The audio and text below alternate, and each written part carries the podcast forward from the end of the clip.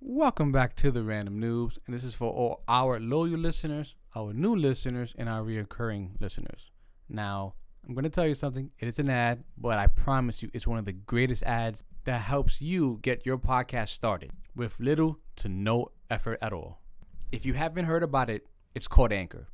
It's the easiest way to make a podcast. Now, let me explain. Number one, it's free. There's no hidden subscriptions. You don't have to worry about anything monthly or something going to come out later on. It's 100% free. Two, there's a lot of beautiful creation tools that allow you to record and edit your podcast right from your phone or from the computer.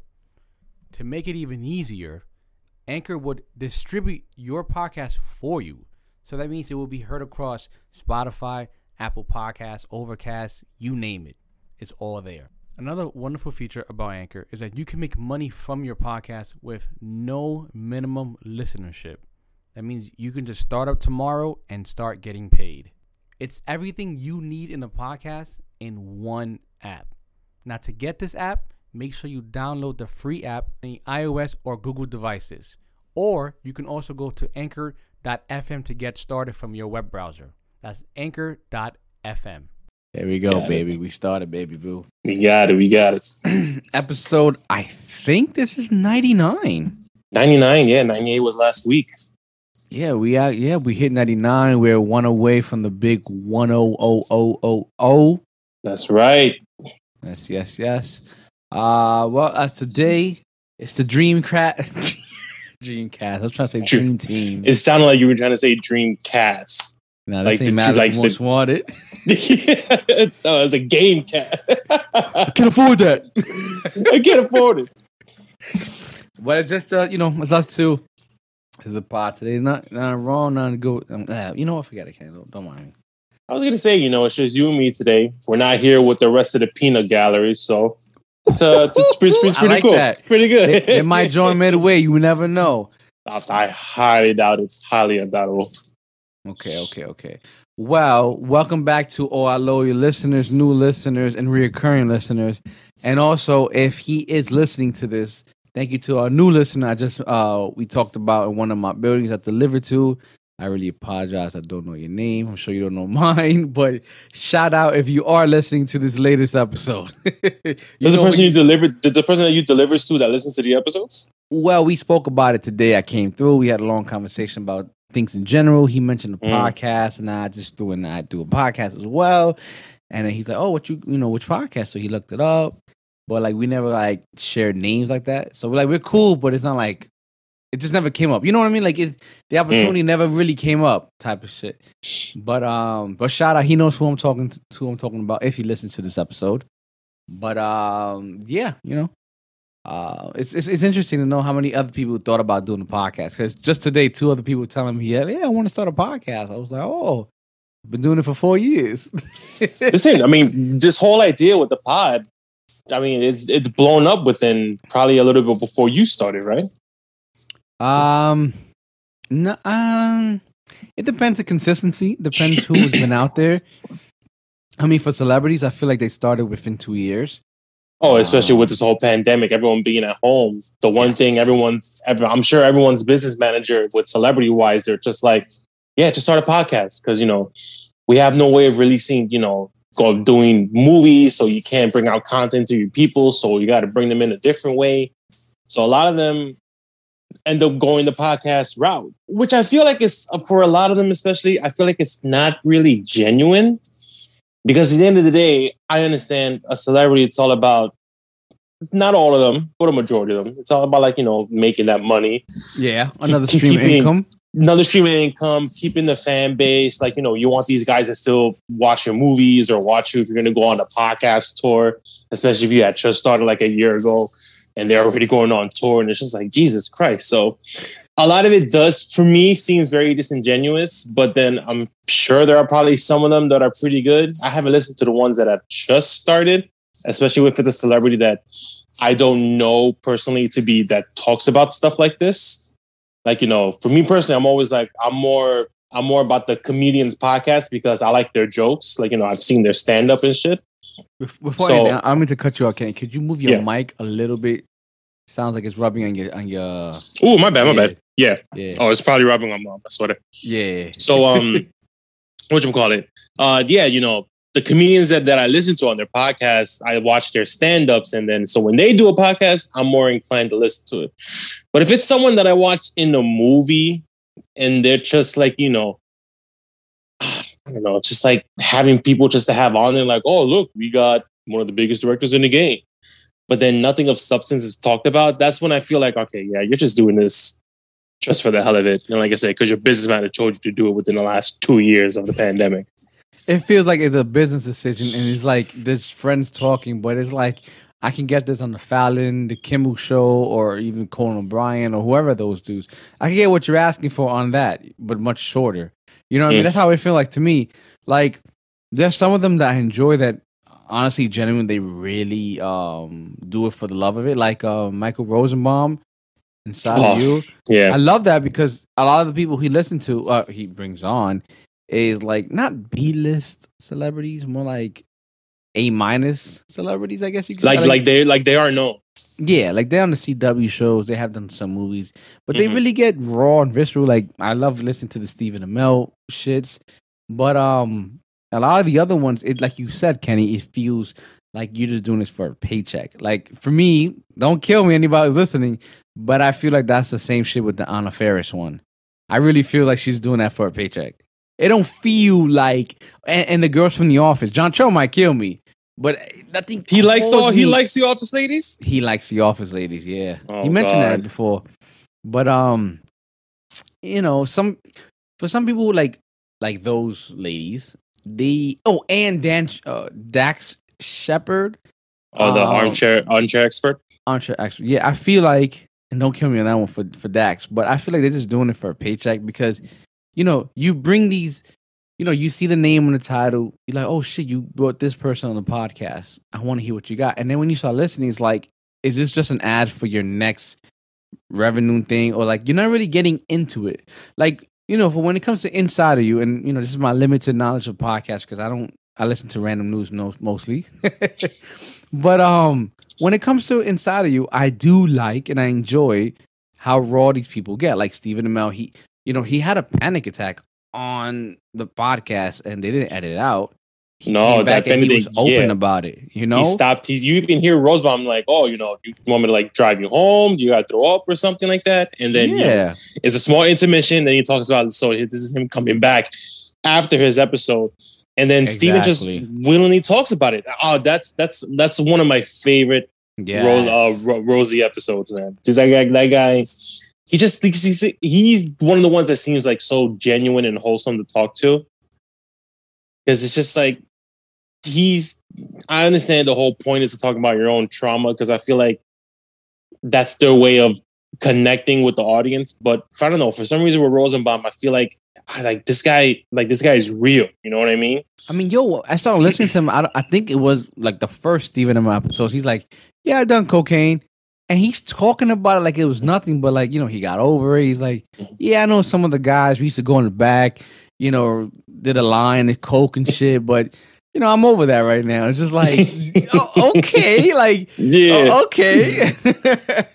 what's wild is that if you he when I knew I was hooked on his on his show was when he had a producer and then that producer of his left his show to go do Dax's show, like to be the producer of that show. Of I think that is show? I, of Dax of Dax's uh, oh, armchair. armchair. Uh huh.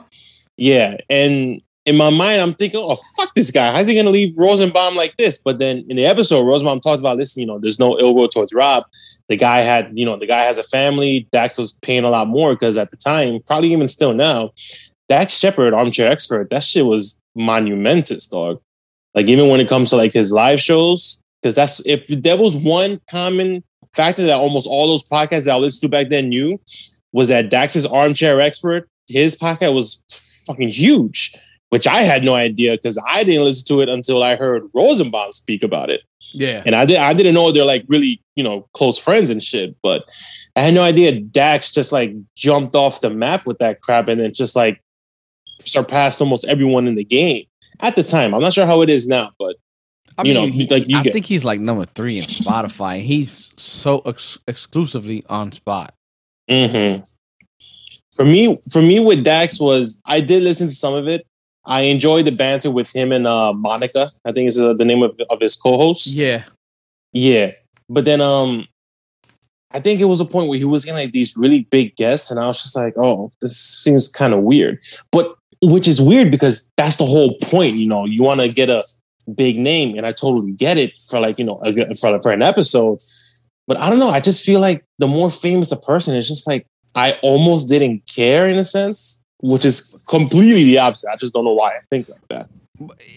I, I feel you. Like the more famous you are, it's like, nah, do I really need to listen to you? Like, you know, what are you really gonna show me different? Like like it feels like when it comes to people of that level, like really high like that, you're not gonna tell me anything that's raw or, or, or personal. You're gonna tell me you're gonna you know, you're gonna hit your manager up like, "Can I say this?" You know, you're gonna hit your PR and be like, and that's that's why I don't get an inside of you. Not to like give that one, you know, more credence or whatever, but it's just comparing the podcast with with all of them out there. It's like all these celebrities are like, you know what? Let me do a podcast, and they're doing it, and they they blow up. But you know, they have the funds, they have the resources. But at least for Rosenbaum, like I feel like he does have the money, but he's not really carrying on that. You know, it's more just like the audience and getting that that real close connective uh you know just being connected to the person you know? There's other ones out there that i listen to that are pretty good that uh which one is it? It was one of them was order of man when he got matthew mcconaughey on and talking about his book. But you know like i like those i guess b plus or a minus podcasts that you don't know about but they talk about they they bring people on that you never heard about or you do know about them but they're being themselves. They're not like, oh, let me not say this because I may get in trouble here. You know, going like like I said, going back to the Stephen Amell shit. He explained hundred percent why he got kicked off the airplane when he had that whole debacle.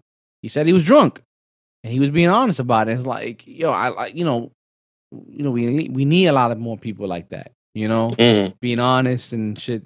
You know, I don't know. Maybe he was lying, but it felt very raw. You know, good. I mean, how many? I mean, how many people do you know that talk about that? The reason they were having an like an anxiety or a panic attack was because it's just like his show was, you know, his his uh, appearance on the show was coming to an end.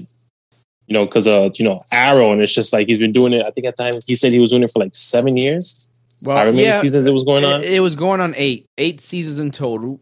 But I Mhm. think at the time of the the pod, I think he was finishing eight or starting eight. Damn, that's wild. But yeah, you know, you don't get people talking about like, you know, they were freaking out about their show finishing up, and it's just like what the next thing was, which I'm sure he's gonna do well. It's Stephen Amell. The guy, the guy's a great actor. Yeah. You know, I hear his again. Is it still rubbing again? Yeah, yeah, yeah. it's the sweater part. The sweater rubbing part. It's rubbing. It's not your beard. It's rubbing the sweater. All right, I'm gonna see if I probably just leave it hanging so it doesn't hit the sweater so much. Take it off. Listen, it's cold in here. New York City is going through like some type of freeze over or some shit, man. But Yo, we, break dick. we're about to hit. As of today's date, we're about to hit. Tomorrow's gonna be single digits in the morning, and then it hits double afterwards. But it's like nine, and then we're gonna hit 18, 26. Yeah, because I was looking at today, supposedly like you know it was 23, but it's like oh it's 23, but it's gonna feel like seven because of the wind. And I'm just Oh, like oh, I didn't oh get that. I didn't get that today. So thank God.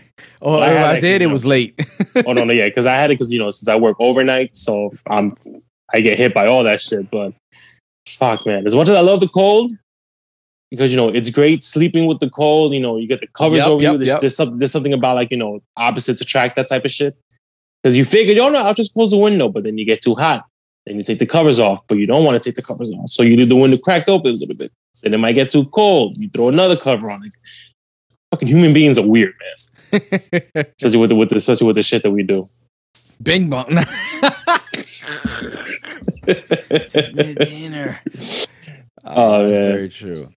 But uh, moving on, I guess. So I know we spoke about it before, and this I kind of I did want to talk about. It. Now it's just you and me. I can really Mm. talk about it. James Bond, No Time to Die, and whoever's listening, listen right now. Spoilers are gonna be unleashed. So check I mean, that listen, mo- timestamp and skip this if you don't want to hear this shit. listen, the movie's already on video on demand. It's already Yep. you could buy it physically in the store. You could literally you have every chance to watch it right now. And if you didn't, come on, just stop. Yeah, yo, that that move. Okay, So I watched the okay, wait, wait. Before I watched this video, right, which explains some of the things, but to me it was a little wonky. But I was like, ah, fuck it, it's James Bond. I don't give a fuck. It's What, Daniel what was it, what, what was it explaining? Uh, it was explaining a little not plot holes, but the um, the level of intensity the villain had, and some of the things that just did not make sense. Like it was um like one of them. You want to say that um oh my god Safin Safin, which is Ram- Rami Malek, I think that's how you pronounce his Malek, name. yeah, Rami Malek. You want to say, oh my god, this guy is bigger than Blofeld. Uh, Blowfin. I'm sorry, Blofeld. Blofeld. Yeah, Christopher Waltz. So Mhm. you know this guy. This guy was the leader of Spectre. You know he was the downfall of everything in James Bond for the first four movies, and then out of nowhere he dies very simple by James Bond just like touching him in the neck. Like you could have executed that much better. You know, like Jane, you know, you got Tanner coming to James Bond saying, "Oh, I told you this is protocol. You fucked up protocol," and we don't even see him like looking and just like puffing up, or we just see him dead. We don't see like dying type of shit. Like, give me something that that like, wow, Saffron was so smart. He knew exactly what he needed to to infiltrate to kill Blofeld because that wasn't one of his opponents. You know, and then it's like we go from one secret organization to another secret organization. Even if it's one person, but it's like you could have gave me much more drive about what his ambitions was against Bond. You know, if anything, it was more about it wasn't even against Bond. It was more that Spectre killed his family, so he's like, all right, I'm gonna go. You know, uh, the leader of Spectre before, which is um this guy's Madeleine's father, killed his father, his family. He survived. He can't have kids, so he said, "Fuck it, I'm gonna get revenge. Let me kill all Spectre." And you know what?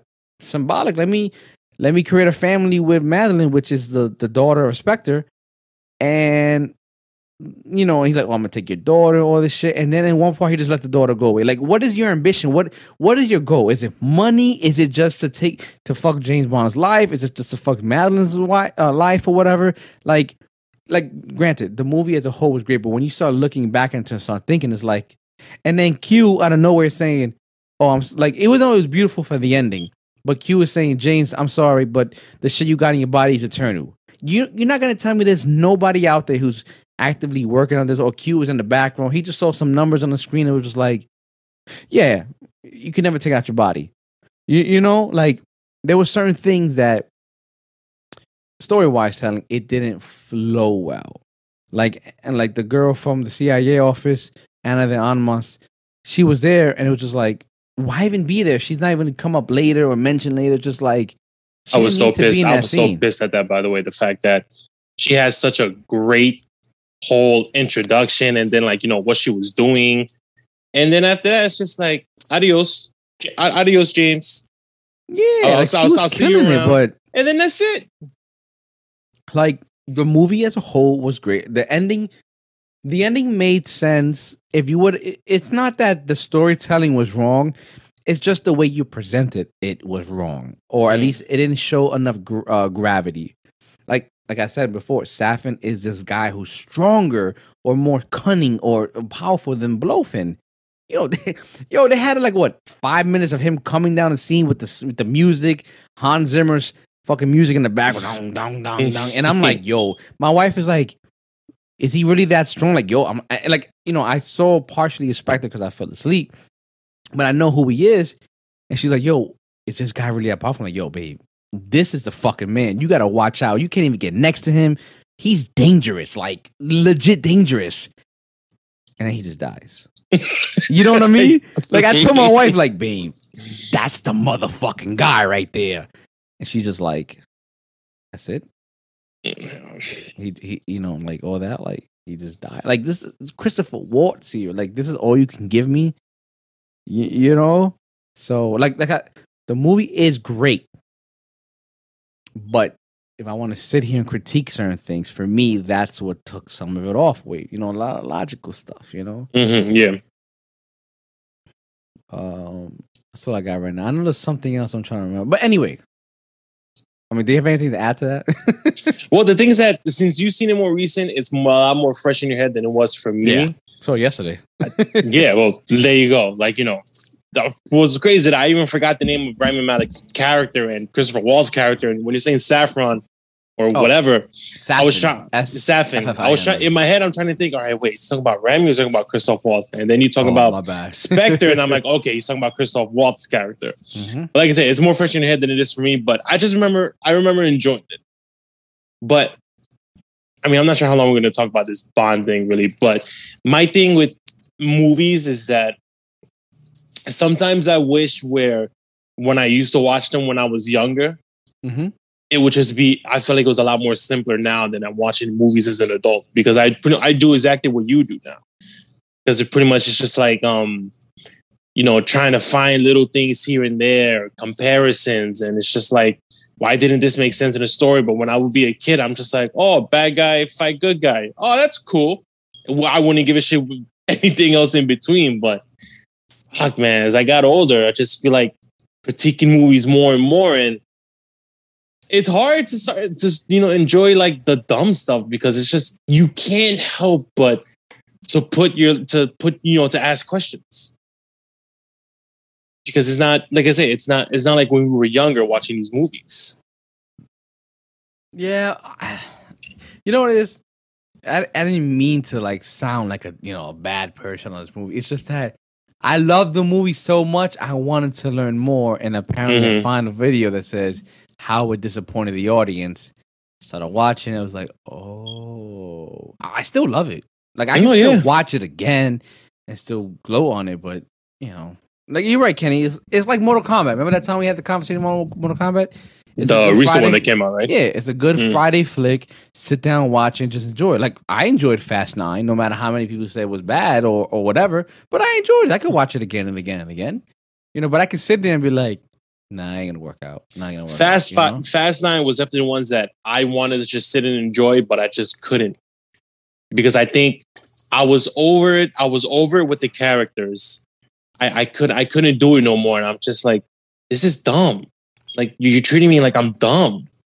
It's just like I'm giving you twenty five dollars to watch this shit in theaters right now, and this is what you're gonna do. You're gonna treat me like I'm dumb. You're gonna almost kill Dom like you do within the last four or five movies. Not to you know, Fast and Furious. And for the people listening, Kenny means twenty five because Kenny, like myself, likes the optimal experience. It's Oh, not yeah, yeah, twenty five everywhere, guys. No, no, yeah, Kenny's doing right, yeah. IMAX or maybe Oh, Dolby yeah. Vision. I'm yeah, I'm either doing IMAX or I'm doing Dolby Cinema.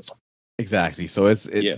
he's like 25. I don't, I don't pay like- 25 for Yeah, this shit. I, I, I don't like watching movies in regular digital because I'm, I'm not about that life. I'm about the big step. I'm about the big spectacle, all that shit. See, Like if a Nolan, if a for Nolan, if a, films, yeah, if a Nolan movie's coming out, I'm, IMAX is IMAX is a no brainer. Like every, everybody knows that Dunkirk and IMAX, and I was sitting near the front. as Bro, well. I was like, oh my shit, this is really loud. Not in a good way, but it's like, holy shit. No, it was that. then, Like, like Nolan knows what he's doing when it comes to like filming in IMAX. Exactly. So usually like big spectacle movies like that, I like watching them in IMAX. But if it's just like a like a John Wick or something like that, Whoa, whoa, whoa, I like whoa. I like Dolby Cinema. wait, wait. Uh, uh, uh, uh, What do you mean? What's the difference? Well, IMAX is more about screen size and um and the sound. And there's clarity there too, but Dolby Cinema is like pretty much watching 4K compared to 1080p. So Dolby Really? Cinema is like the picture's a lot clearer and the sound is a lot more bassier and boomier. But you know, IMAX, you're getting the big spectacle, but the thing is just that you're expected to have like a loud sound mix, you know, like as much as I love Tenet, I do understand what everybody was talking about watching it in IMAX with all the fucking noise and the whole boom, boom, boom, boom, boom, boom, boom, boom, boom, boom, boom, boom, boom, and that type of shit. While someone's having a conversation in the movie. And it's just like, oh God. And then you have that That's what's happening right now. and then you have that that big war scene at the end that's you know amazing spectacle wise but then they're still giving you story beats of what's going on but while shit's exploding and people are shooting guns and then helicopters and all that and it's just like okay i completely get but Wait, dolby cinema but the, but the so dolby cinema like i said it's just it's just a clearer soundtrack but the bass is boomier and you like you really feel it in your seat it's almost almost like 4dx in a sense but it's just not gimmicky Well, I saw Tenet on my on my on my iPhone. That is a disgrace. That is a disgrace when you told me that. Yo, they killed him, bro. They, yo, Nolan went on the record and saying, "Listen, you gotta watch this shit in IMAX." So everybody was like, "Fuck that."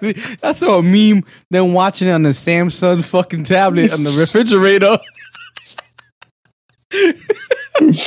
He's like, Oh my God. you need to watch this in IMAX." Wait, why did I do wrong? I know because he, the thing is that he, the thing is that he does have an accent, but you you Yeah. went like way overboard. Uh, but I did. I went Middle Eastern. He's more like Oh yeah, oh yeah, you definitely went Middle Eastern on that. But no, I completely understand because that's not a movie you watch on a tablet or on your phone. That, that was the same thing I did with the what the the with the Snyder cut. I watched it on my phone, which was, you know, not how you're supposed to be seeing it because especially like, you know the, spatial audio, noise canceling. Come on. as great as all that is, you know, you got a small screen, and since the movie is um whatever aspect ratio it is that you got the black bars on the side, yeah. it just doesn't look as good on your phone as it would like on a TV. And then again, you know, especially in the movie theater. but but yeah, when you told me you saw a Tenet on your was it tablet or on your phone, I'm just like, was on my God phone. damn it, Giovanni. I mean, I'm watching my TV now, so yeah, it's a step up. It's, it's a big, big step up. With the bowls you gave me. oh yeah, yeah. You still using it? Oh, man. I'm just glad like- it's still. I'm just glad it's still working after all these years. Kenny, that shit is a beast, bro. That's I good. was watching. Speaking of, like, I was watching Don't Breathe two last night. I started watching a little bit of Escape Room Part two, which I actually enjoyed the first one, and the second one was seemed pretty interesting. And you know, James Bond on it. And um, if you have you ever have you seen Dark uh, Don't Breathe? Uh, I saw the first one. Okay, the second one is like it also has an amazing twist. Like it got to, you know, like I said, just sitting there watching it, and just you know, Mm-hmm. I was like, "Yo, that's a fucking nice twist." I'm like, like it, it has you conflicted as a as a watcher, like who should I root for, type of thing. You know, when you start watching it, I don't want to ruin anything. It's on Plex, by the way. Um, but I, yeah, it, it was good. I I enjoyed that movie. It was uh, it was really good. You know.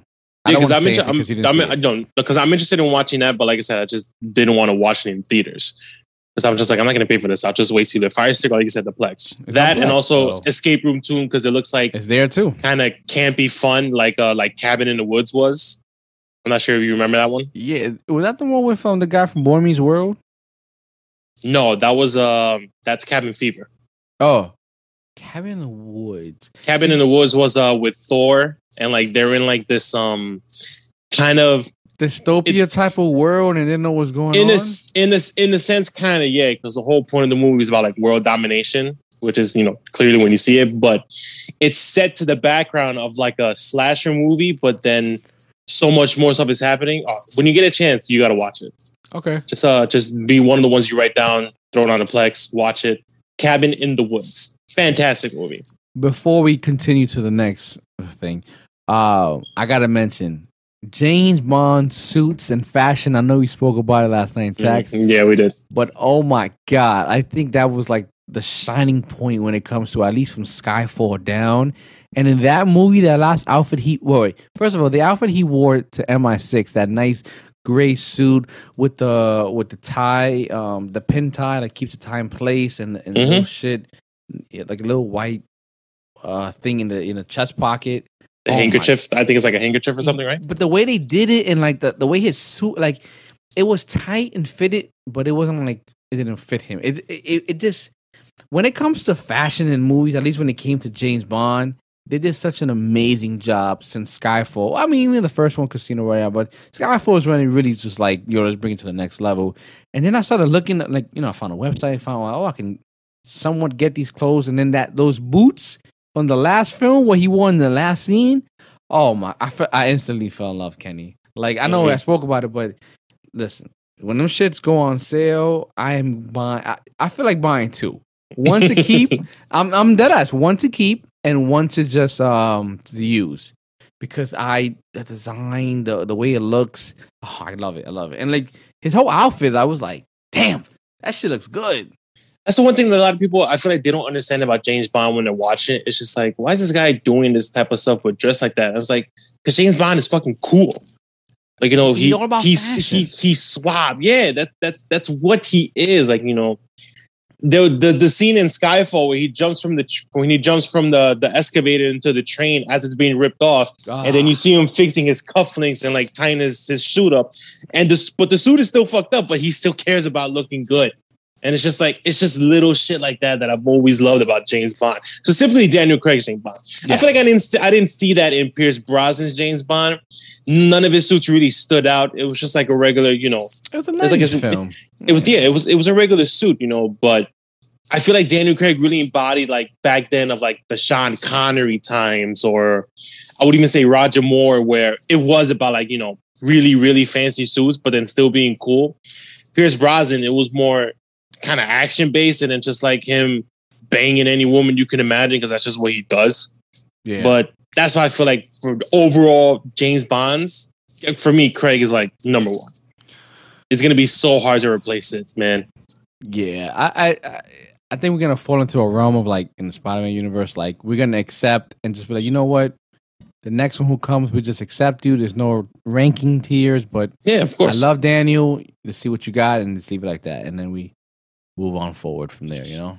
but as a human race, we won't be able to. We can't help but do rankings. Because listen, even on Twitter, there's still people doing like, "Who's your favorite Spider-Man? Tobey, Andrew, or Holland?" Oh, like that type of shit. It's like they're all good, dog. Just stop it. Yeah, it's, it's all your different flavors.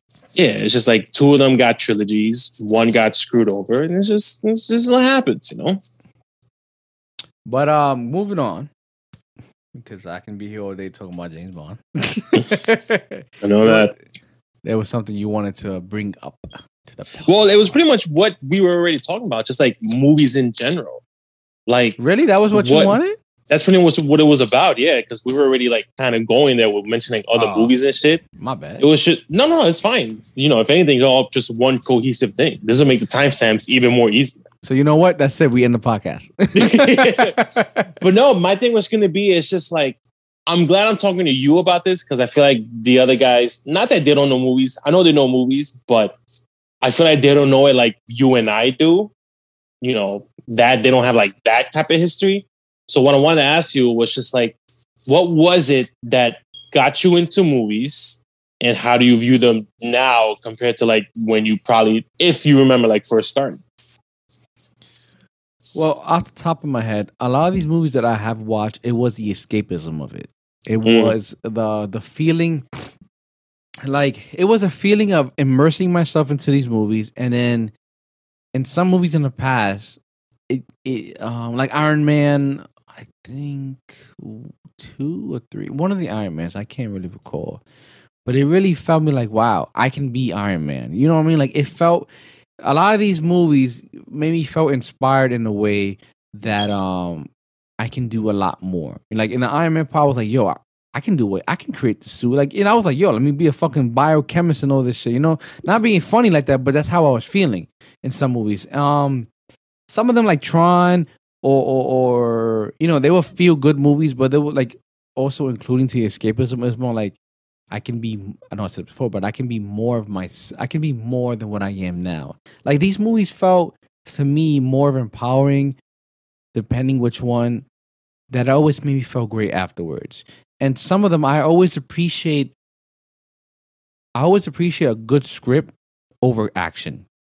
If you can compel me to a point that the ending twist works out and like from out the whole entire movie it makes sense, like the Prestige with um Christian Bale, like that one blew my mind because of the twist at the end that you kind of don't see coming. Memento, that's a very older Nolan film. I'm not sure people have Mhm. seen that. Like that one also threw me off. You know, and I love I love the beauty of of like when it comes to animated films that are done correctly, not just animated films just because it's a it's an anime that was created and I want to make an anime film based off it. No, like a legit like a Hayao Miyazaki shit or um uh my, ah, fuck what's his name? Uh Makoto Shinkai is another one like they do these movies and it's not like oh I want to make a sequel it's a run, one run off thing but the story makes sense the artwork is so beautiful and the storytelling of it like it's the immersion of it that's what really draws me to a movie the immersion the cinematography and the script and that's why a lot of movies that i enjoy you know, there's some of them that can be dumb or whatever. Just enjoy, you know, I can just take over and just ah, whatever, turn my brain off. But a lot of movies that I go back to is because of that immersion, the script, the screenwriting, and the acting. Like I always go back to the Social Network with Zuckerberg, um, Jesse Eisenberg, and Eisenberg. You know what I'm talking about? no, no, you said it right. You said it Oh, right. Eisenberg. Oh, um, and um, Andrew Garfield, like top notch performance. Fucking um, what's this guy's name? Mac- Michael Fassbender when he did Jobs, but also another film that he did that's underrated is when he was a, a sex addict. Shame. Ah, oh my god, beautiful. Very underrated though. Mhm. Um, like I like all types of films. I love the indie films. That's like, you know, when I get back into it, I love those type of genres. But to answer your question, I hope more or less I did, and I probably remember more. But it's the immersion, the cinematography, the acting, and the screenwriting. You know, and sometimes, and just to end it here, depending on who's the director, who's the actor, I kind of just dive in because I know their quality of work. And my last one, like Crazy Stupid Love, that's a beautiful. It's not even a love story, but it's a beautiful, realistic story. Where It's a life story. exactly. But it works so well that I can't sit here and question and be like, "That would never happen in real life." Oh, I can't understand it. No, it works. It's a Well, beautiful it- shit. because know? in that specific movie, they don't exaggerate on comedy. The comedy feels so natural that it's just like this is what some guy would say at this point. Uh, this is how someone would act during something like this, you know? hmm So, you know, for me, that's what really drives me in cinematography. You know, obviously, who's the director? Mhm. Then if I start watching, okay, cinematography's check, screenwriting check, actors check. A minute, you know, there's certain people I watch like Top of the Dome, Martin Scorsese. I'm in no matter what he does.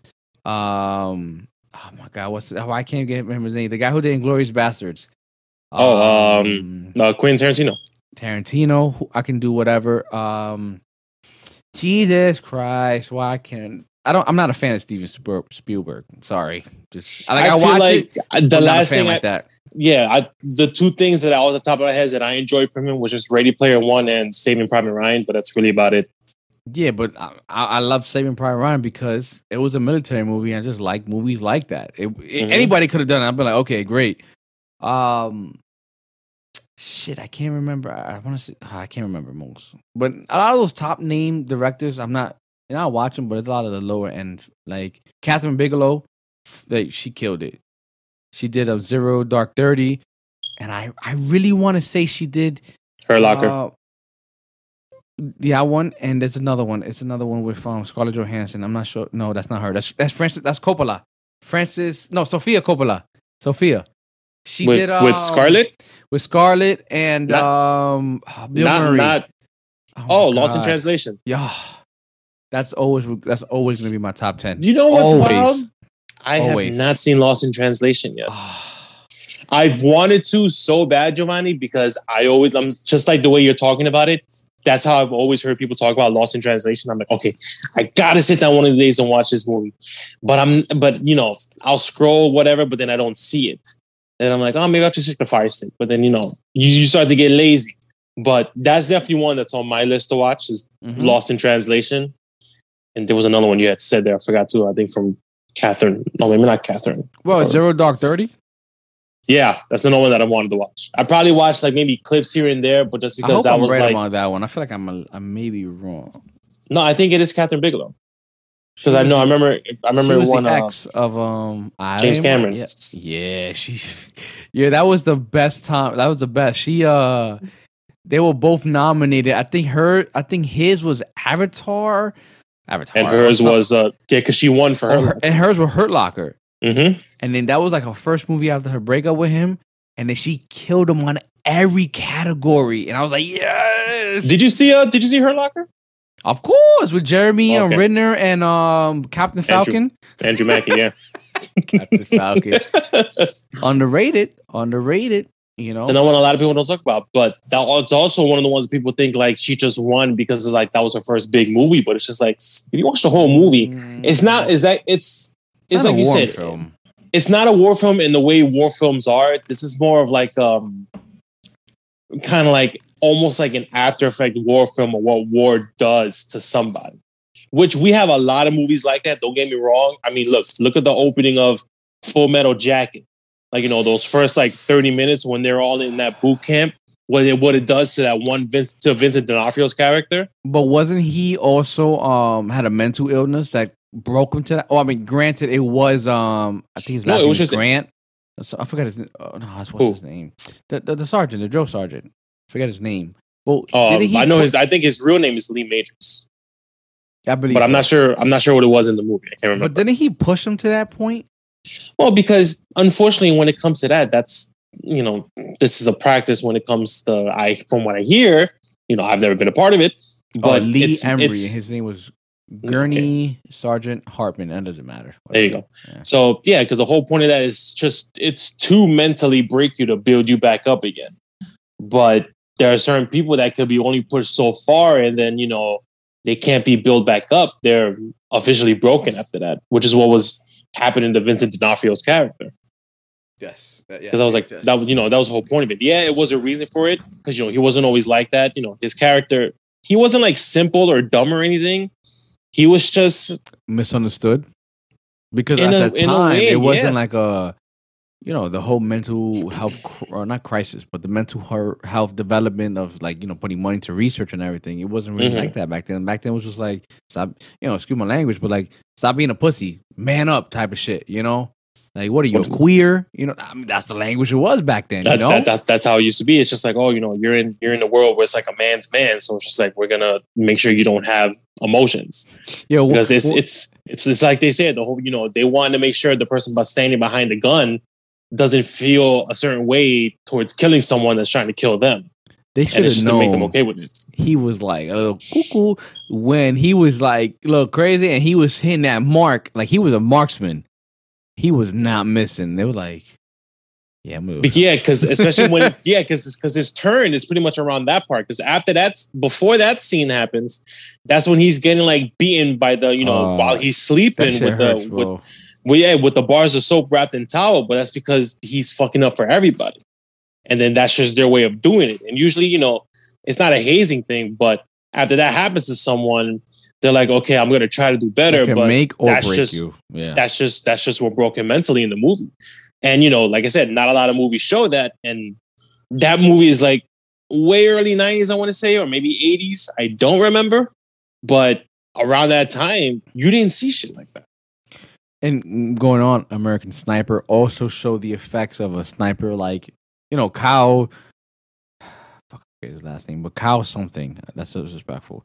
But um, you saw the the trauma he was going through. Like, please, the like there was a there was a kid that he was in a snipe, and he was like, please, please put the gun down. I don't want to Mhm. shoot you. I Yeah, really don't. And I'm glad we get to see that visceral type of shit when it comes to the movie. You know, I got you right now the name though. But I want to. But the same question you asked me, back to you. What made you know what gave you that love or you know that appreciation or you know? I mean, unfortunately, it's it's pretty much the exact same shit you said. But as I got older, I never learned. I didn't appreciate cinematography. I didn't appreciate good acting. I didn't even appreciate good editing. Because you know that editing Mm. editing makes or break the movie so much, especially with how long they hold on a shot and then where they jump to next, or what or Yo. what the director is trying to tell with just this one camera angle. Because as I've gotten older, you see always like behind the scenes of these movies, and then it's so much thought is going into shots and dialogue, and always a question of why is this that? Like, what's you know what's the character's motivation? Like I said, when I was younger, I didn't care about that. All I wanted to see was explosions and you know colorful stuff, cartoons and shit on screen, comic book characters. But I never really understood, you know, what their passions were. Like, why did they become this? Or, like I said, why why a certain director holds on a shot, but that's because you know to increase tension or stuff like that. Like these little things that I realized as I got older that I, I just made me appreciate movies and you know just even more. You know, that's why I got this collection I have behind me because it's just like this is you know it's it's, a, it's an amazing medium, and it's also like you said, you know, it, it gives you a chance to get away. You learn you're being transported into this director's and the writer's story, and it's just like how it all if it's a good movie, it all meshes together really well. But if it's like a horrible movie, at least there's some dumb fun to be had in it. Like, you know, with a lot of the Michael Bay movies. Oh, sorry. Uh, uh, uh, so I don't want to cut you off. I, no, no, no, no. I, I was done there. I was done there. Two things. One, the name was Chris Kyle. That was the American sniper. Chris That Kyle. Okay, that's what it was I just want to give respect because that is an American veteran. Um, what you know, another thing I appreciate in films is the score. Mm, That's something I appreciate later on, and for me, it can also make or break a film. Like Passengers, with um Chris Pratt and Jennifer Lawrence, the score really sold me in that one. The premise of the film is it, it was interesting, even though the trailer deceived me because I thought it was the. But have you seen Passengers? Uh, Passengers? the tra- the trailer never sold me on it. No, so I didn't. I never saw it. the trailer sold not sold me, but it sold me on an image that the ship was malicious and it was against them too. Not that it was just a malfunction Mhm. and then everything happened. Now, I wish they would have showed the original script of the film instead of what we saw on TV on the movies because There was a uh, difference. It was a difference because in the movie he woke her up and it was very creepy and it was like, oh, just it just so happened that he helped her, like she helped him save everybody. Like she could have let him die and everything would have been fine, whatever. Or she could have put him back in the capsule or whatever the case was. Like But but it was because he didn't want to be alone or something, right? he something didn't like want to that? be alone. His depression got to him, and he said, There you go, it, yeah, I'm yeah. gonna let somebody live with this me. You know, live this life with me, trapped in this, so to speak. You know, Yeah, travel and she didn't. space. Yeah, and that and she didn't find out till later on, right, or something like that. But Okay, the yeah. original script was that if she didn't wake up, um, there was something that was going on. That it was a two man team. That if she did, like I said, she didn't wake up, they was all gonna die anyway. So in a very cathartic type of way, she needed to, she needed to be uh, awakened. That was the Mhm. original script. I, I am off a little bit, but um, but- but anyway, that was getting far away from the point. But that score of that movie sold me. Same for the Social Network. Um, well, Dune sold me on cinematography, but the score, a lot of movies that have great scores, it's what makes also adds on to the movie for me. Um, and Kenny, I know you're not an anime fan, so to speak, but there is one film that I would, you know, you have a yeah, you have a sibling. I would recommend you to watch, and I, if you don't cry or don't feel anything by the end of this, I'll give you fifty dollars. Is that like brother, brother, or without thou, or some shit like that? No, it's called um the grave uh, grave of the fireflies. I even put Anthony on it. He was like, "Yo, Oh, this yep, is fucking never- hard." Never heard of it. I don't want to say anything about it. All I'm gonna tell you is Send, send, it, send, it, send, send it to me in text so I remember to look it up. Grave Yeah. of the Fireflies. Grave of the Fireflies. I'm gonna see if I can find it and I'll put it on Plex. That movie, every time I watch it, for some reason, I always call my sister and be like, "Yo, I love you," because that's how fucking pop. Really? Bro, it's an anti-war film. Like the people in Studio Ghibli said, mostly they were oh, they were always made film that was political, but in a very insightful way that wasn't like oh I'm I'm political type of shit. But it was very beautiful in the artwork, and it was always anti-war. It always made you think like, you know, we shouldn't be living a life like this. Why? You know what I mean? But that movie, even though it was based on the true story, uh, some parts of it, by the time you get near the end, because you you know you're with these characters and you're building a relationship and you're understanding their struggles. By the time you hit the end, bro, if you don't feel something, I'll give you fifty dollars. Like that's how serious I feel about it because I'm telling you, I put people onto that movie and they start crying. I still cry to this day. There's there's a there's a scene that I'm not gonna say anything because I want you to see it. That I either can't watch it, I skip it, or I'm just like "Ugh, I have to deal with it type of shit because that's how that's how great the, the director was on doing this film. That's how Mhm. you know. So is you you know. I, I make, sure it's English. Don't worry, it won't be Japanese. Even if it's Japanese, look, if No, the English dubbed one was I good. got The and I English gotta one was read good. it, that's fine. the English one was good, and I'm gonna find it for you. And I really want you to watch this film, bro. Because um, okay, this is this is my thing. Like if it's if it's uh, if it's if it's dubbed like you know the way it's supposed to be like Japanese with the English subtitles, Mhm. that's fine. But I feel like when I watch movies that are like that, I feel like with the with the Japanese voice, they get so like you know like that type of shit. and I'm always like, how am I supposed to feel for this? Like every, everything they says always sounds like that. So I feel like I can't put emotion in. I feel like I, I feel like you just named the last emotion into it. samurai. I mean, look, I, I excuse my crass of use of it, but that's just what it. You know, No, I'm just no. trying to give. Like, I'm trying to give like ain't an example. I'm trying to give an example. So I feel like when it comes to that, I can't really get into it. You know what I mean? But if, if like you said, if the English dub is good, then Nah, as long as like the English actors are good, then that's fine. You know, I'll, I'll give it a shot.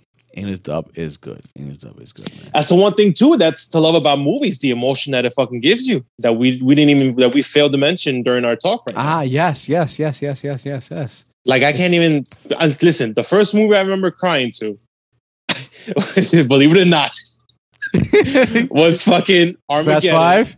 No, Armageddon. When Liv Tyler is talking to Bruce Willis, and, Um, and they're on the planet, and that she's part ju- is and he's and he's just like, "I'm not gonna be able to make it back, baby," and she's like, "Why, Daddy? Why?" Whatever. And then She he's like, hated you know, him throughout the whole movie until that yeah, point. yeah, and it's just like you know, oh, you know, Ben Affleck, whatever his character was, it's a good man, you know, all this, and then while they're doing like you know, again, fucking Michael Bay adding a score behind that scene, which kind of just brought everything together. Was that the one like I don't want to close? He No, played that during I- it or no? Oh my god, did he? Was it that? Was it that song that he played during it? it? Because I know that song was popular because of the movie. but I don't know. but I don't know if that scene was played. I think that scene was played when she reunited with Ben Affleck after they landed. And then I think they played that song. But I think during that specific scene, it was just like a sad score.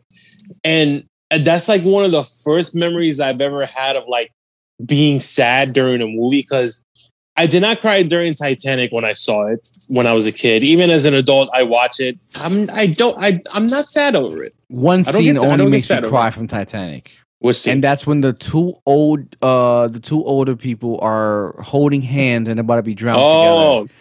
That scene fucking gets me, bro. really? It gets you? Yo, I'm married. I can just think me and my wife just like, yo, Oh, this is true. the end of our, this is the end of our line, you know, and we're gonna die together. We're just holding hands. We laying in bed. Like, I can't imagine the fear my wife will be feeling. Like, I would just be like, no, was good. Don't worry about it, you know. But I feel I like can at just- that, at, I feel like at that age, and they're both there, and like, listen, you know, we've lived a long life. We're gonna be okay. Type But shit. even if I was at my current age, I still well, at your current you age, know, absolutely, yeah, of course. It- But you know, I- you know what that scene reminded me of? I mean, spoilers for The Notebook. Sorry if you haven't seen a ten year old movie. like, but it's more than two- ten. more than 10 but the two of them like passing away at the end because that's how much like their love was eternal or whatever listen i never cried during the notebook i saw it because of the hype and i'm like all right this is a cute movie but the fact that it's the one movie everyone swears by everything that is like the greatest love story ever i'm just i mean it's sweet i you know it, it's definitely sweet i'll give it that but I, I, I, it never evoked emotion from me. Yo, Pride and Prejudice. Come on, that was a good movie. The chemistry was fire, bro. Oh my god! that dude should have been a main star. I forget his name. He was in the Three Musketeers, but he should have been a main star. Oh, I feel like I know who you're talking about too, but I just can't think of his name. Listen, I know one scene that always gets me, no matter what, and it's a scene that no one, that not a lot of people talk about because they're all blinded within the first ten minutes of this movie because apparently they think that's the saddest part of it. Mm-hmm. Uh, with uh, with Up, I get it. the first 10 minutes of that movie, it's absolutely heartbreaking. But the part that always broke my heart even more, but in a happy way, was when, you know, the house is like fucked up on the hill and he's like, you know, fixing his seat and he's fixing his, you know, Ellie's seat. And then he sits down to look at to look at the um their their photo album. And then he gets to the part that says like, you know, what our adventure was gonna be. You know, they were gonna take photos while they go on trips and you see Carl's you see Carl with this beautiful animation and the score behind it just being heartbroken that it's just like oh you know I never took Ellie on trips but then you see his big stubby finger like turn the page a little bit and it's just photos of like their their years of being married and then he's like going through it and then the note at the end that fucking makes you cry all the time it says thanks for the adventure go have your own I was just like, oh my fucking god, yeah, you yo, get bro, me, bro. bro. Listen, that You part me, always, man. yo, that part always fucking gets me because it, I, it just fucking hit me. And look, I'm not married, but for some reason, I understood uh, that part. I felt it. I'm just like, this entire time he thinks he disappointed her by not taking her on trips, but it's just like, yo, our entire marriage was the adventure to me. And it's just like that's why this whole page is just filled with that. And I, that's one of my favorite scenes. And obviously the score for Up. I mean, you, you can't you can't. It's it's one of the top ones when it comes to animated. Yeah, the the the marriage life song. I fucking love it. I fucking love it. I fucking love that movie, man.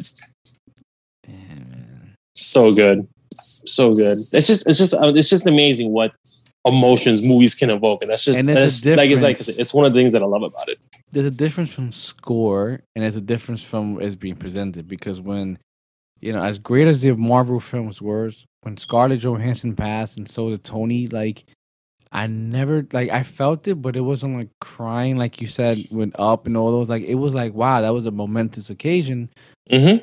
but it never felt to a point of us like man i'm sad it's just like oh damn bendito se fue Yeah. type of shit but it wasn't like you know what I mean? Like I felt it. Like when Gwen Stacy died, even though that was you know a Marvel film, but I felt well. You know, I fucking loved Garfield and, and Emma Stone, but I felt Mhm. that one.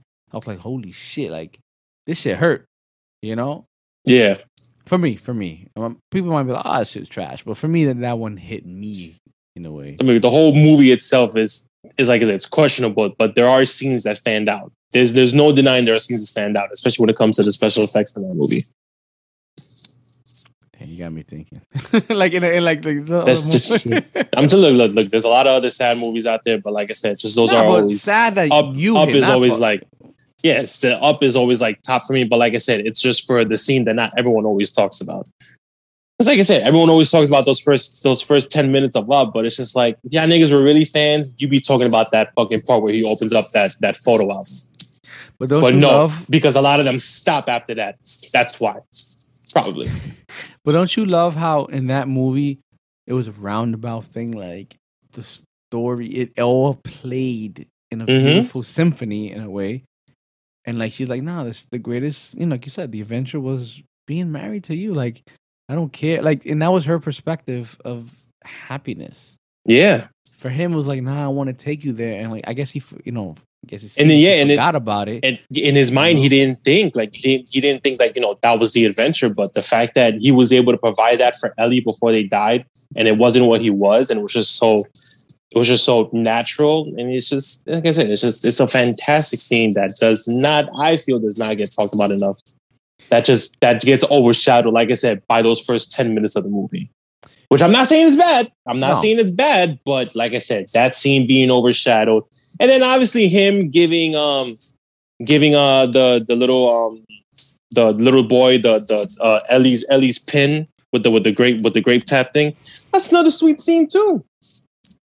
Kenny, um, continuing the sad part. Um, even though it's a John Sparks film, um, I've never seen Fall in the Stars, in our stars, so I don't. I, I'm not gonna come here and talk about that.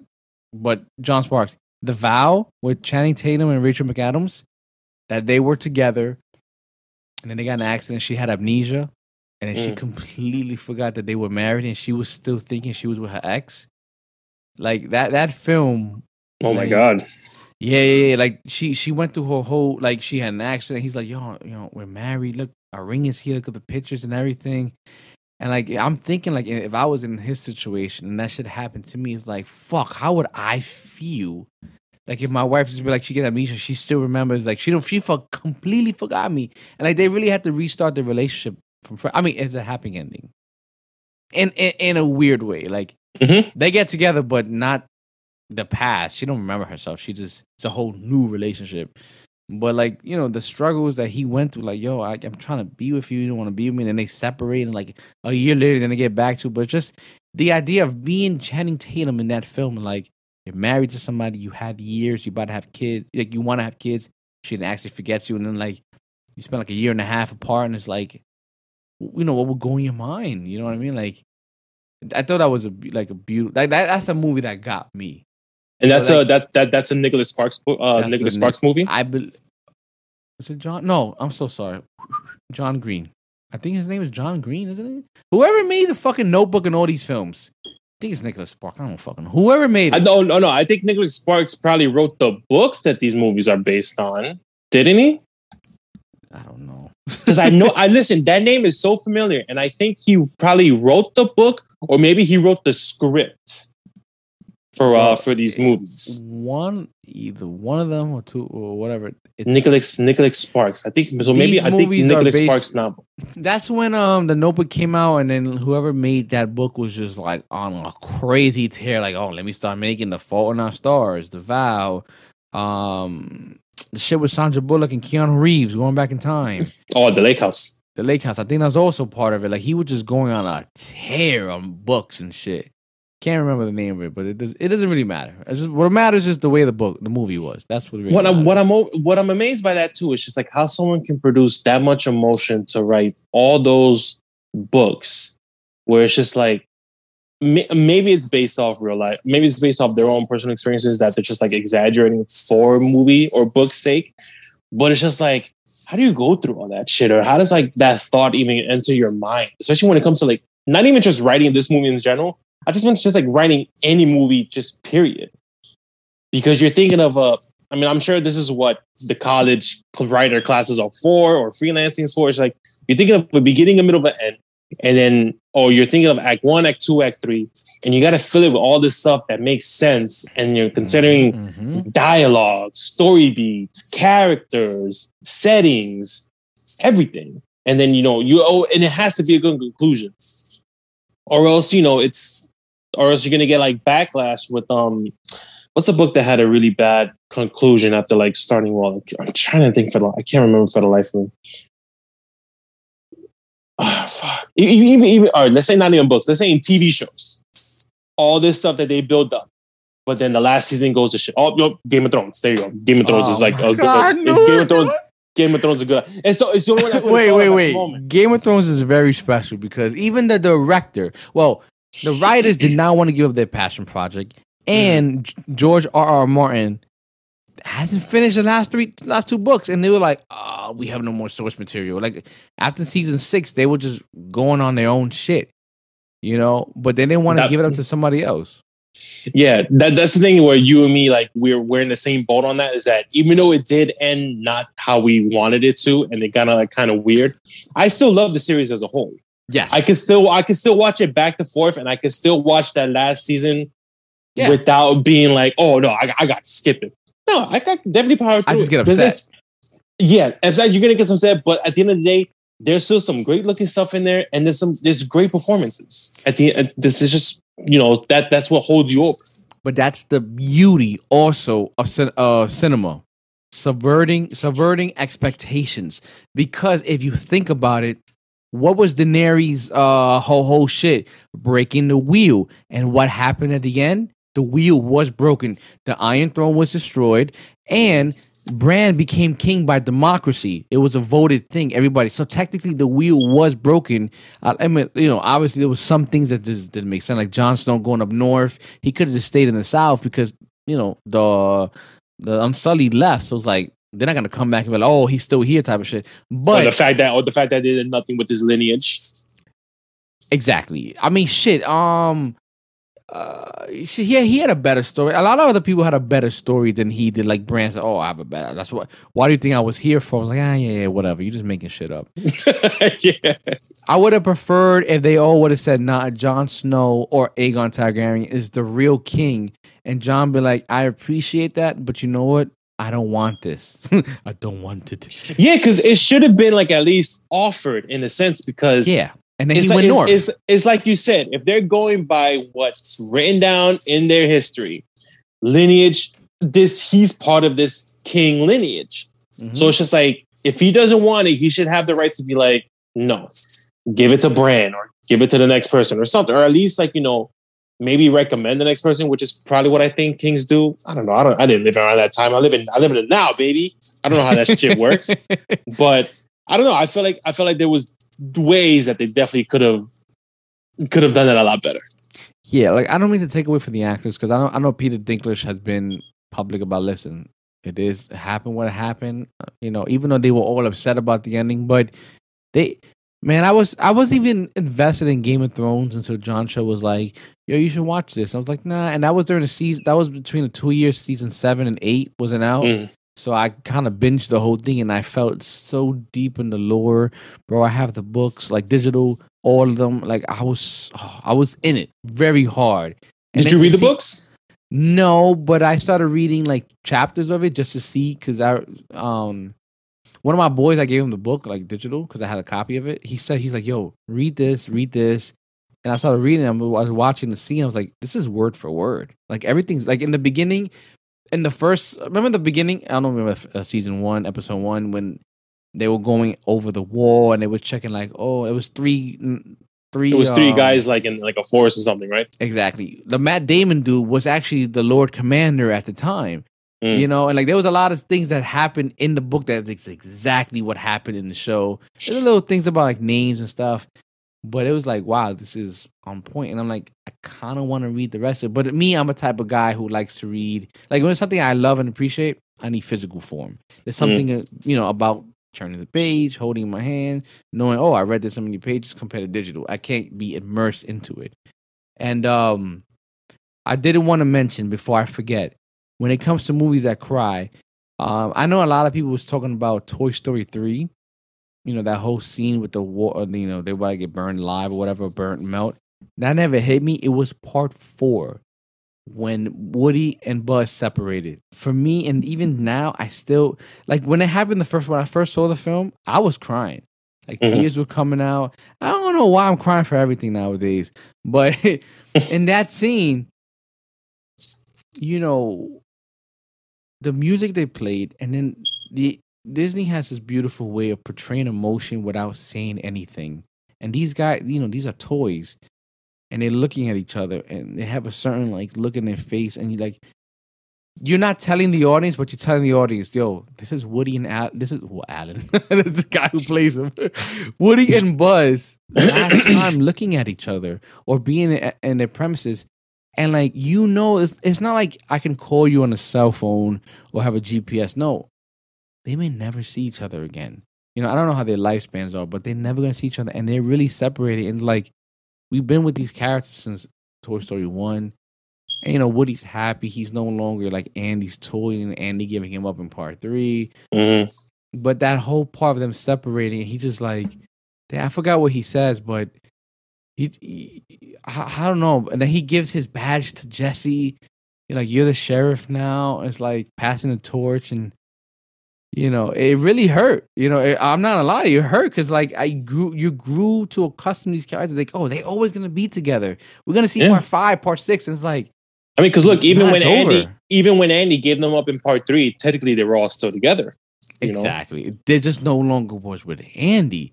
Yeah, but Andy did give it to another person, so it's like okay, you know, Andy's grower, you know, it's it's what's you know, but listen, that was me. I give him my toys of shit. I don't give a fuck.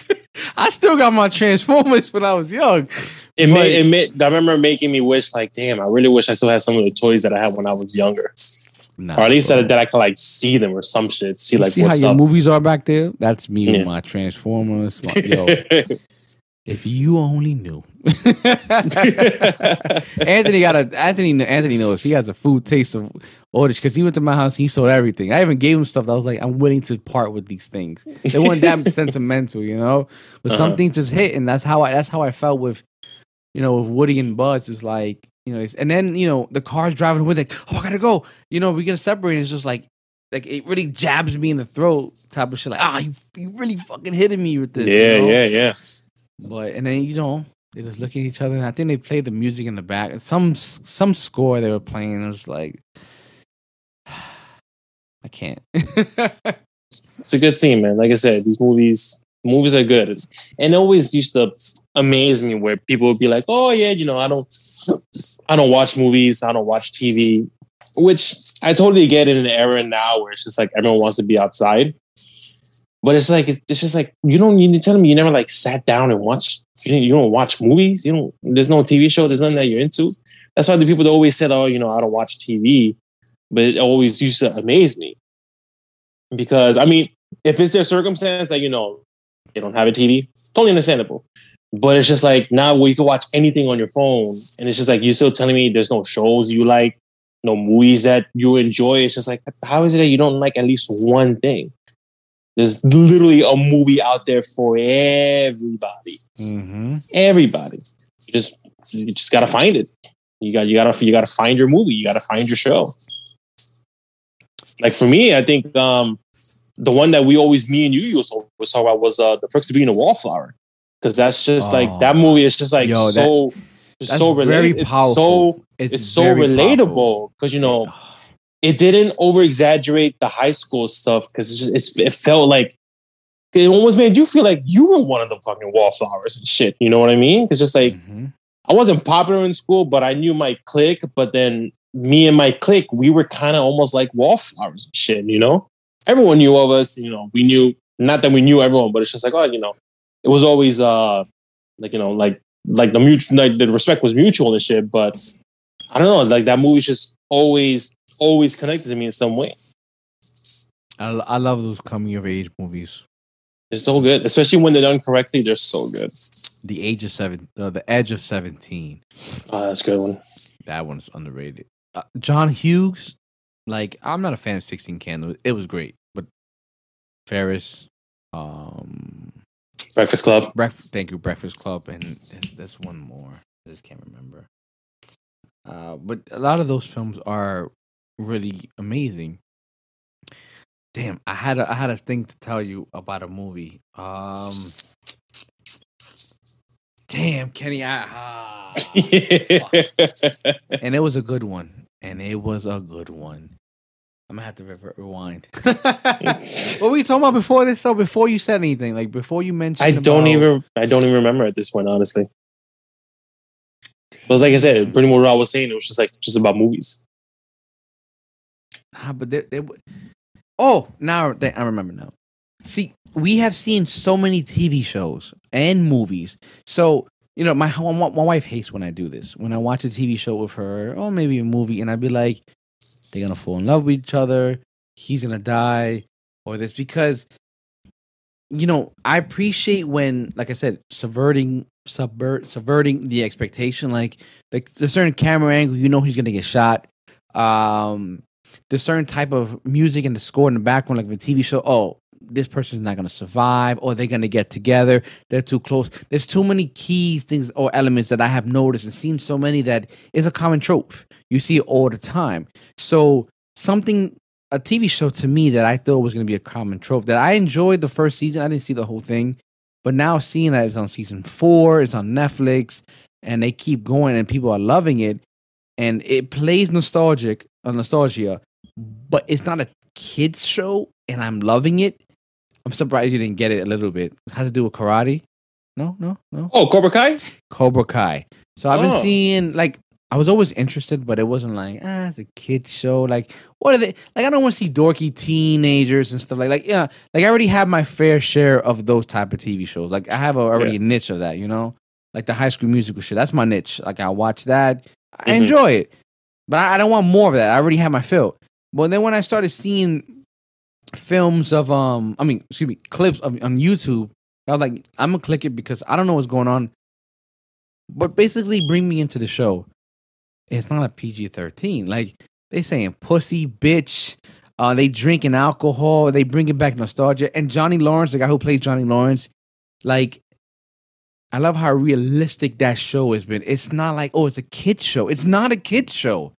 It like okay, you're not gonna show me gore and all these other things, but you give me real life action, and you you're not you're giving me script that they would actually say, or at least a guy would actually say. They're being relatable, and I guess because it doesn't mean like oh because a TV show curses is better. It's just that coming from seeing the Karate Kids, you know, one, two, three, and then the Hilary Swank and all the other ones on top of that. Well, not on top of that, but with that, and then seeing a TV show, it's like oh you're just making something for nostalgia. You don't want to make money, but it's like wait, you're putting thought into it you know, you're bringing back old people, the the old cast from the original movies, but in a very insightful way, not just like, oh, I'm going to bring you back because it gives me money. No, it's making sense, and you're, you're like, you're not pulling back your punches, so to speak. Mm. They they're putting everything on the table, and I'm like, I want to watch this, and you know, it, like I, you know, I'm really close to you know press play and just start watching it, but it's like, I love that that TV show is subverting expectations in a way of just like, you know, there's curses. It's not a kid show. You have kids, you have teenagers, but they're going through real shit and they talking real. And it's not like, oh, let's let's let's sing and dance or let's you know have a little heartfelt communication or whatever. Nah, they really being serious. Like people are fucking in cast, getting fucked up. Yeah, it's some crazy. I mean, the fight scenes are a little, a little wonky because these guys are old, you know, they're not martial artists. But you Mhm. take that away, and it's like, this is a great show, and it's so short. I think some episodes are like twenty minutes, thirty minutes. It's not even like an hour long, so you can really kill it. You know what I mean? And that's what I enjoyed. It's it's nostalgia, nostalgia done right. It's not done for fan. It is a little bit fan service, but it works with the whole overall uh, plot of the story. I might I might give it a chance now because I remember first hearing about it and just in my mind I thought I never was a big fan of the Karate Kid movies. You know, I saw all of them, you know, the first two, the third one, the Hilary Swank, and then like the kind of rebootish with uh Jaden Smith. So Ah, I mean I I saw yeah, I saw them and I'm just like, all right, they're okay movies, but I never understood the big deal. But um I remember when I saw the first trailer for the show, it, this is like when you know when Netflix became the giant that it is now they're just like trying to put out what content that they had at the time. And I just remember thinking like, oh, I don't, I don't, I don't, I don't know too much about this because, like I said, I didn't really care about the movies. Karate Kid started on YouTube. It was a YouTube thing. Cobra Kai Cobra Kai was may was on so YouTube may- the first so maybe, season. So maybe that's why I definitely wrote it off in the beginning. and the, same here, same here, and the second season too. And then Netflix was like, "Nah, I'm taking you over, and I'm giving you three and four, and five is coming out too. Well, Oh, four, okay, four is right. finished, but five is on the way. But Yeah, because that's yeah, because that's definitely what it was that really made me write it off. That it was a YouTube show, and I'm not Mm-hmm. sure if you noticed about me, but I hate YouTube personalities because it just all seems so fake to me. but we've seen a not like- YouTube show before that was actually good. Which one? Video Game High School. I did not like Video Game High School. I thought you saw that. Then who who saw that? Then was it I, Anthony? I watched it, but I hated it. I hated everyone's acting. But at the end of the day, these are kids on YouTube acting on something that's being produced big, which is fantastic in that medium because it's just like you would never think making YouTube videos, oh, you get to star in like a, a YouTube Red TV show. You know what I mean? So I get it. It's well, it big wasn't a red for VGA at VGA. Video Game High School wasn't part of the YouTube Red. Uh, YouTube Nah, Red that program? was just RocketJump shit. Like y'all just want to produce shit. People were paying Okay. them. It was like they were doing like a whole Patreon shit. It was Mhm. all their own money. Okay, well, like I said, that's amazing on its own, but I can't, I I can't watch shows like that because I'm just thinking of, I know it's gonna be corny jokes. It's, it's jokes that I wouldn't make because it's just like, what? This this is not funny, but you're just saying it because it's just you got kids watching this. You know what I mean? So I feel like that's why I'm like, ah, you know, YouTube videos, or YouTube movies or shows, whatever. They cater more to that because that's what's watching it. That's what's generating all these millions of views. It's just these kids hitting replay, replay, replay, replay, replay, and shit. Like especially with how much, uh, with how much videos Baby Shark has. You know what I mean? So it's just like Listen, I that's know an, that's with- an algorithm they they mastered, bro. yeah, so it's just like I know a majority of things on YouTube is catered to kids, and I get it. But that's why, as cool as the concept was, and like I said, it was amazing for the time of what it could be, what Video Game High School was. I just, I, I, I couldn't get into it. Oh, okay. Besides that, and you know, I'm not sure if we gotta go to work anytime soon, but Well, yeah, we got to finish up in a little bit. yes. so I want to give lasting questions, like ending questions, right? And it's 2 Mhm. parts. Um, the first one is, you know, with all the movies you have back there, and probably some that you don't have. Do not, What- tell, do not, do not tell me to pick one. It's like asking someone what their favorite kid is. No, I mean you could just turn around and be like. I, was gonna I- say, I which one you, would you recommend for people to see? That's Ah, Chomani. that's is that hard? Yes, it's a hard question, man. Okay, it's okay. like I told you last I time. got you. I got you. I got you. it's you. very, I got you. it's so many different opinions. I got you. Action. Which you which one would you recommend? It doesn't have to be Oh. your wall. It doesn't have to be your wall. Top of the Fuck bat. Like for me, it'd be like top. Okay, uh, Dark Knight. Dark Knight. You gotta watch that for action. You know that's something. Heat. You gotta watch that for action. You know. If you want straight action, that the one I can think of right now because I saw news about it recently, uh, uh, the raid.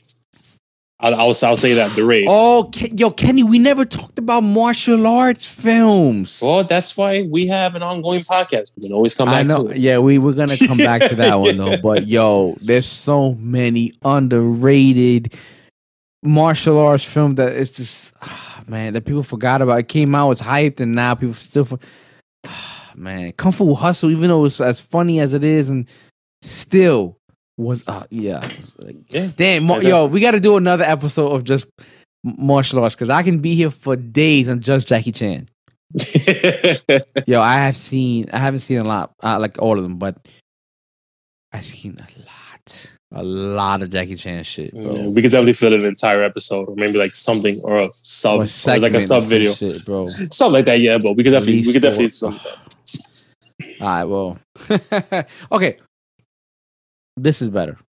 As a recent 2021, maybe 2022, or maybe in 2020, just movies you recommend somebody to watch. That's it. That you you seen very recent, very very recent. Look, I'll give you, I'll give you some. Malignant. You gotta watch Malignant. That's all I got. no time to I die. can't can't think of. I mean, the ones that I always usually recommend. You know, yeah, you know, No Time to Die, like you said, Malignant, No Way Home. But it's just like I feel like I'm naming stuff that's like obvious. I don't have anything that's like in the vault per se. You know, This wasn't a year for indie films. Like I can sit here and say people need to watch. Y'all would think Jim Carrey is fucking a comedian, but y'all need to watch Eternal Spot, uh, Eternal, uh, Eternal Spotless of the Sunshine Mind, or something like that, or Eternal Sunshine of the Spotless Mind. It's it's one. It's, you know, it's one of those one of those That one you gotta watch it. Another indie film, 50, 50 for uh, not fifty first. Well, that was actually good too. Fifty First Dates. No matter how you know, it's an Adam Sandler movie, but that one was fucking was really good. if anything, that's like that's almost like the same story like you mentioned about the vow, but it's just with someone that he just met. Yeah, but every day her memory was fucking disappearing. Yeah, it's weird. Every day she go to sleep and there's a reset button. He could literally It's- be like, "I fucked four bitches last night." She go to like- sleep. and wake. I mean, I'm, I'm one. I wonder about that movie in a logical sense. Like, can someone forget about the same day and just constantly relive like a certain point? Because that's what essentially what she was doing. But I it, it's a true story, though. that I do not know. But look, it's sweet. Don't get me wrong. At the end of the day, it's very sweet. You know, he spends every day, you know, introducing himself to her just to make sure he stands out. It, it, it's sweet, but I don't it's just a little OD. Well, I'll tell you what, I could definitely think of it. I could definitely think of a lit. I I could definitely think of movies, but you gotta really let me think about it. You can't just ask me on the spot like that ah, because. I got so much shit running through the mind. It's just like what constitutes like a good movie to watch or whatever within like the last few years. like I really gotta mean think just for it. you. It doesn't have to be like what you. I gotta, I gotta, I gotta think about it. I gotta think about it. Like I said, this is it's all a mush with movies. When I gotta pull certain information out, but when I hear the information, I'm like, okay, that's to this movie, that's to this movie. Like my brain works. Sometimes my brain works like Rain Man, but for movies. Yo, you and me, we could same shit, and we could both be like, "Yo, Dune was an amazing movie," and some people are like, yeah, yeah. "Nah, that was." I'm like, "Nah, that." Yo, I don't give a fuck who's listening. Dune was better than Star Wars. I would definitely watch Dune over the old Star Wars movies. I would watch it over. I would watch over all of them except Part Three, The Revenge of the Sith. That's a good one. I just like it. I don't. I don't care how bad people think it was. I, I it, it hit for me. It, it, you know, I have the high ground. You underestimate my power. Yeah, that's like back when they were good, but yeah, that was pretty good. Yeah, but um, before Kenny, like I said, and who was listening, Grave of the Fireflies. If I had to recommend any movie, it would be Grave of the Fireflies. That shit came out in 1987, I believe. Oh, is that old? Yes, but Oh, the shit. animation is not dated. It's Okay. not dated, bro. I'm telling you, these are top-notch directors. His name is Isao Takahaka. Takahaka, I think his name. Maybe pr- mispronounced the last one. He died like three years ago. Mm. But when you go to like, if you ever hear anything about Japanese filmmakers, like when it comes to anime, anime or just animation in general, nobody's higher than these two. It's him and Hayao Miyazaki. Nobody's high. You know how we see David Russell, well, not David David Russell, but you know Scorsese, uh, Steve Spielberg. I'm forgetting uh, Ridley. All these, you know, no, that that's that's them over there. there's nobody better than. But I'm gonna get you that, bro. And please, right. when you finish watching that, please let me. I really, but pay attention. Like I like, you know. No, no, I will, I will. It's I'll a attention to the fucking. That shit is, you know, Okay, okay. that shit is hard. But um, this was a rant. Uh, I mean, you have anything to say, Kenny? No, no, that's it. No, no, this is like you know, that's about it. Well, this is Random Noobs, uh, episode 99. Thank you for everyone who's listening. As always, follow us on the gram, Instagram, same shit. Follow us on all social media, Random Noobs. you just got ahead of yourself, just, you know, fall into the pattern. but yeah, follow us on all platforms, Random Noobs, you will find us. And whoever's listening, thank you. Please share us with your friends and family. Please help us share our vision with everyone else in the world. Peace. Oh, I don't think I stopped the recording. Shit, how do you? Yo, you just was- turned your camera off, dumbass.